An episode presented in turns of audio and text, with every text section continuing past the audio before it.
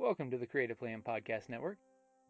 Join us as we share our favorite RPGs, one-shot games, tabletop games, reviews of items, and convention panels, and other exciting things that we run into from time to time.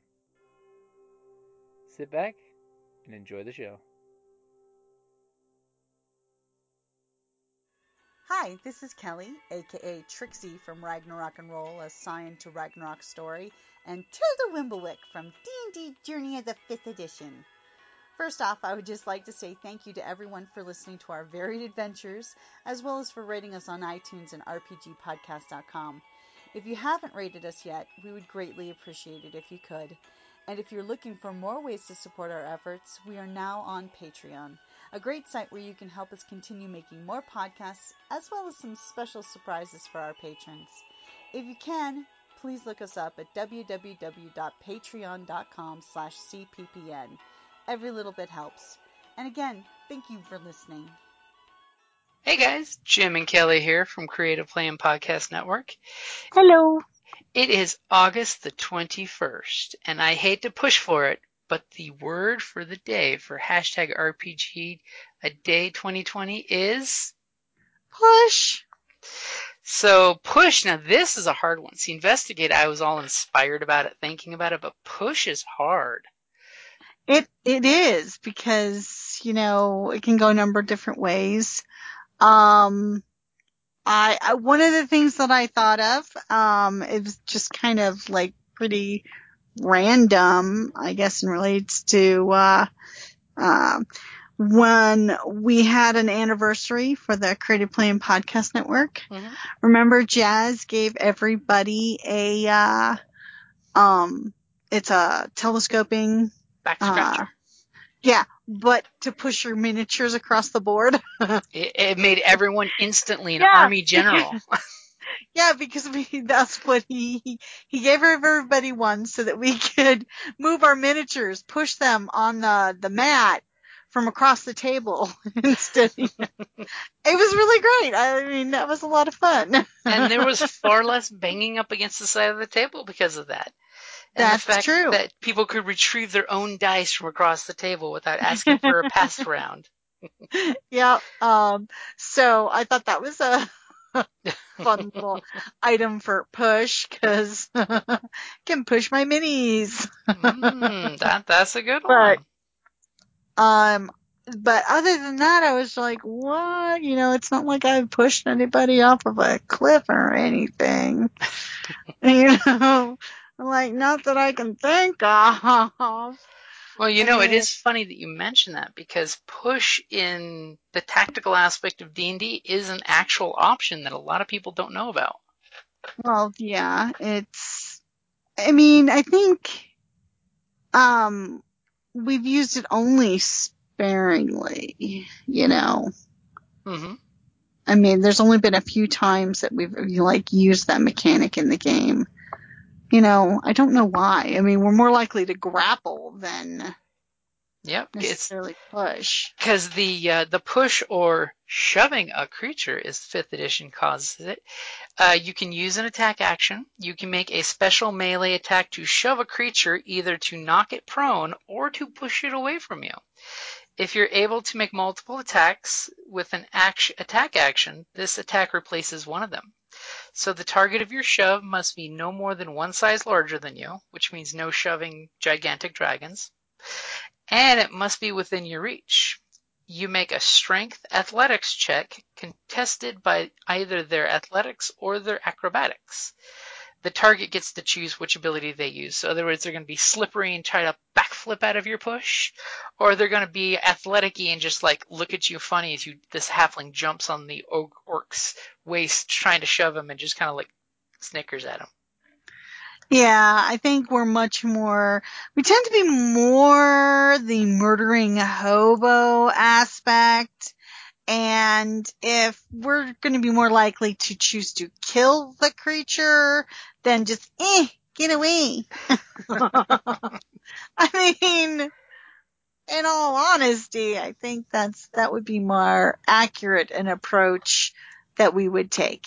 So that basically just means I need to give you more cliffs and horrible, precipices to either have you get pushed off or to have them push, get pushed off to motivate you to try different things. Is that what you're saying? No, but I did just have this weird image of the perils of Pauline, the old serials, But that's, you want to push us into doing something different. We're not all killy. We're not complete murdering hobos. There's been instances where, you've totally expected us to go that route. And then we're like, nah, we're going to talk to them. Come on, the water spirits that were haunting the lake. And we decide to negotiate with them instead of, We'll totally give you that asshole because he deserves to die. Hey, you know what? They started it. Hey, and speaking of pushing a story along, sometimes, as a GM, you do have to push do a screen swipe and push the narration forward. Like when players just get marred in the details of a scene, sometimes it's just okay. Mired. Yes, mired. And just push that scene forward and say, this is what you're going to next, Yeah, that's true. You can tell me what you bought from the merchant. We don't need to actually roleplay the shopping.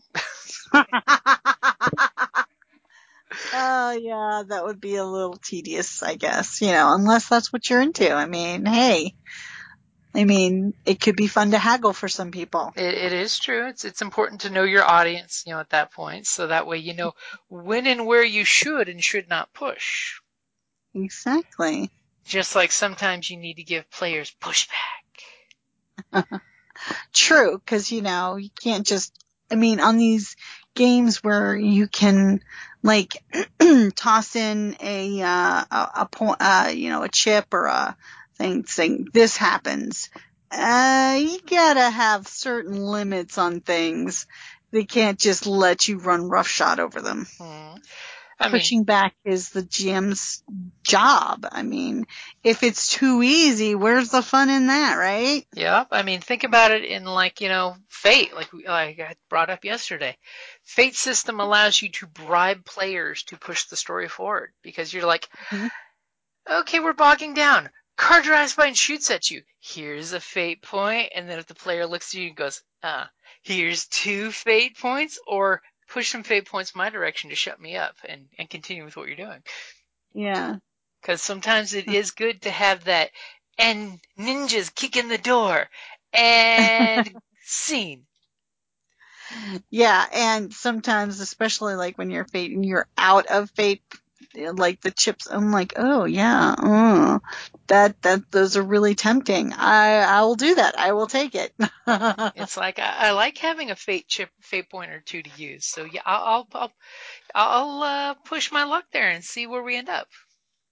Yeah, but you can also push people's buttons with their backgrounds in D&D 5th edition.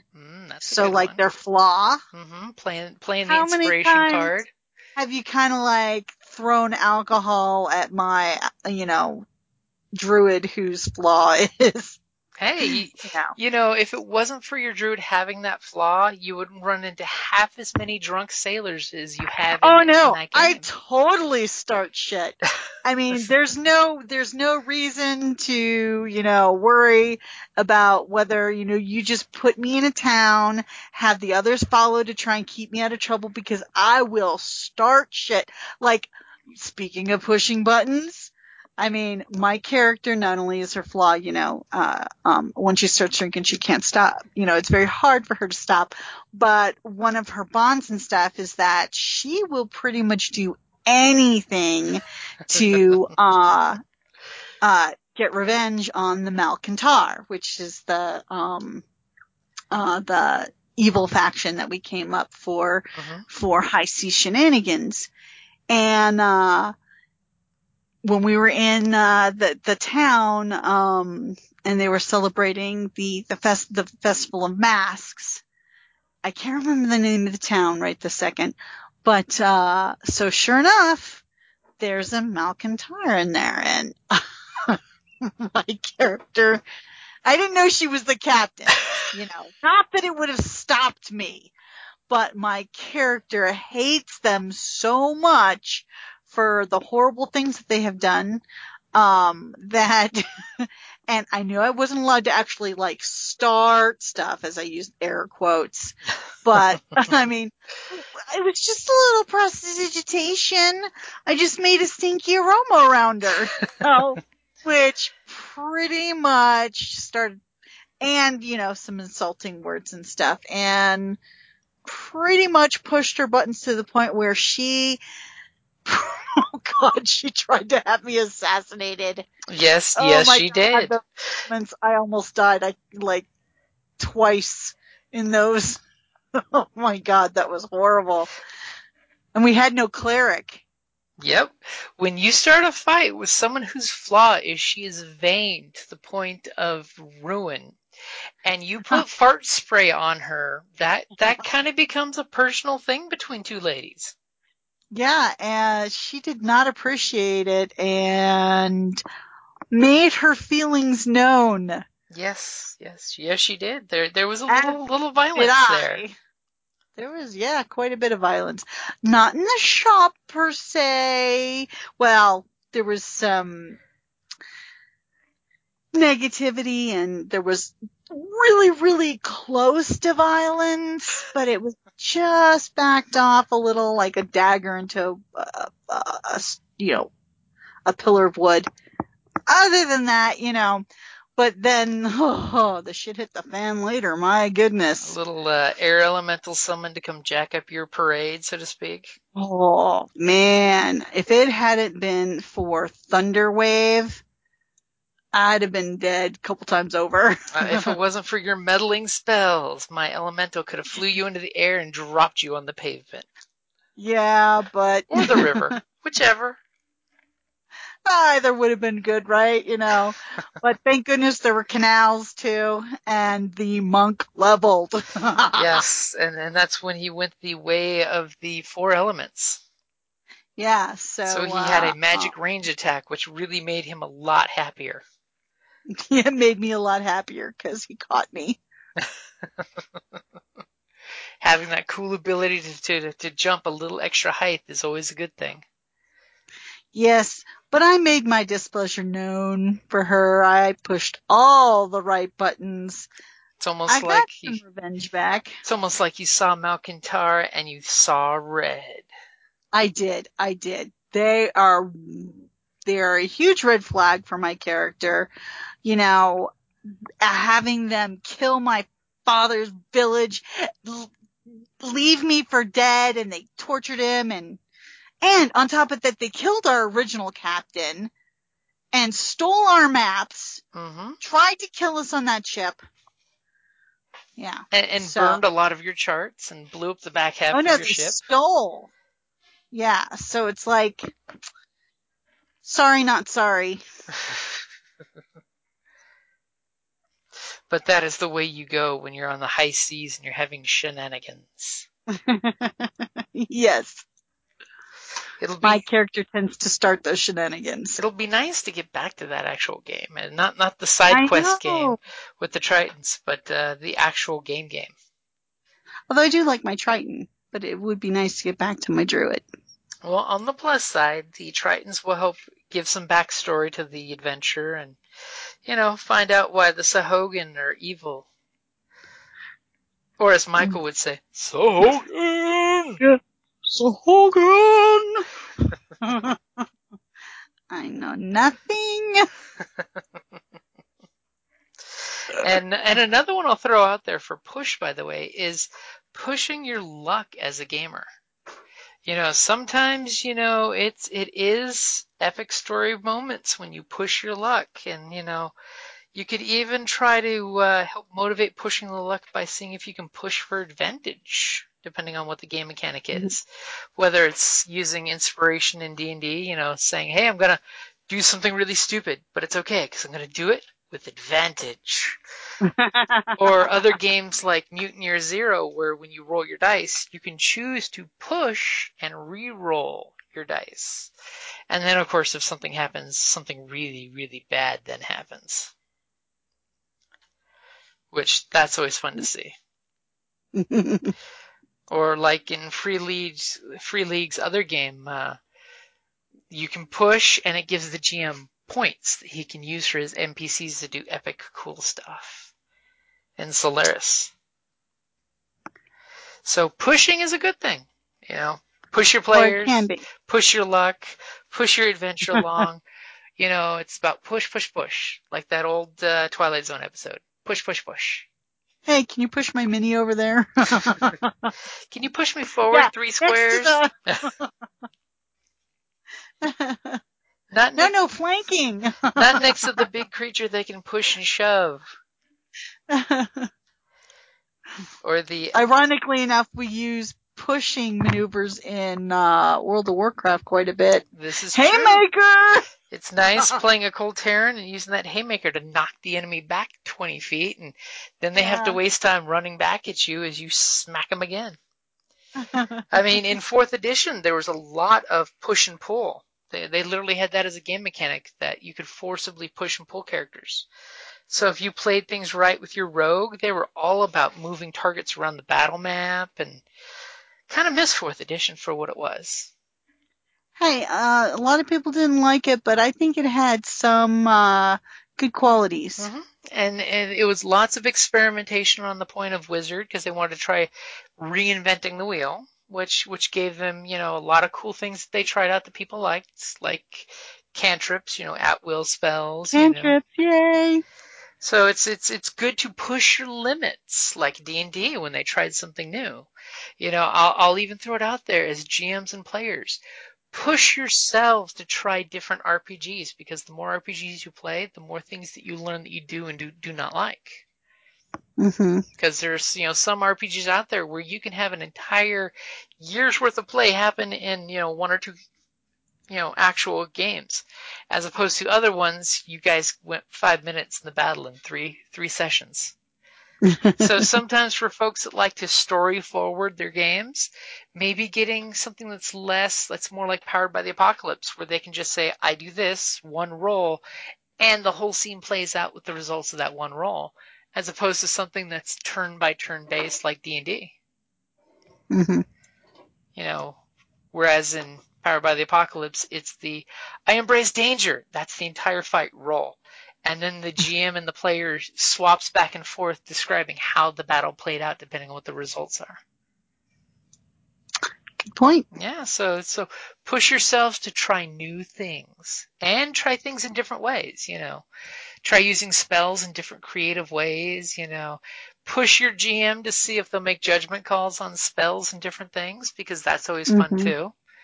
And push yourself as a player for more role play or different types of characters. Yeah. Push yourself to use the backgrounds. I mean, that's what they're, you know, designed for, is to help, you know, make it more. Using your backgrounds will definitely increase your fun in the game, because, you know, it gives the GM more of an excuse to push your character with their backgrounds. As well as... And I know when people are new to it, the roll charts are really good. But don't be afraid to push it and make your own. Mm-hmm. Definitely. Customize that background and put in your own flaw or your own personality trait and bonds. The charts are a great guideline, but you don't have to, you're not married to them. You don't have to, you know, you can push the limits of your imagination. Yeah. And as a player, you can always, when you level up or some milestone happens for your character, ask the GM if you can push your background into a different direction now. Sort of like in Dresden, the fate systems where, just through play, you could develop new aspects. Mm-hmm. Yeah, one that's really good at that is the new Fate Cthulhu. is, you know, you can actually get corruption as aspects. So when bad things happen, you know, Cthulhu-wise, your aspects actually mutate as your character pushes the limit of what a mortal can do in the eyes of Cthulhu. Now you have tentacle arms. What are you going to do with tentacle arms? Well, it's the 1960s in this time travel adventure. I'm going to invent a certain form of anime. Oh, God. Now you're pushing it. Have I pushed the boundaries enough? Yeah. Okay, so that's probably a good place to wrap it up there for #RPGAday2020 for push. Can you push it?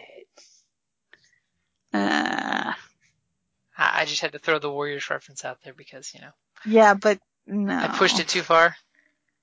Yeah. Well, even if you push the fourth wall too far, it will push back. Just as Deadpool. Alrighty, that's a good place to wrap it up there.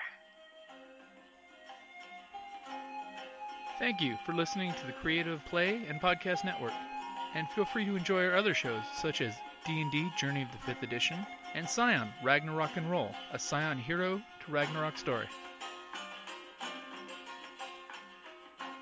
Thank you for listening.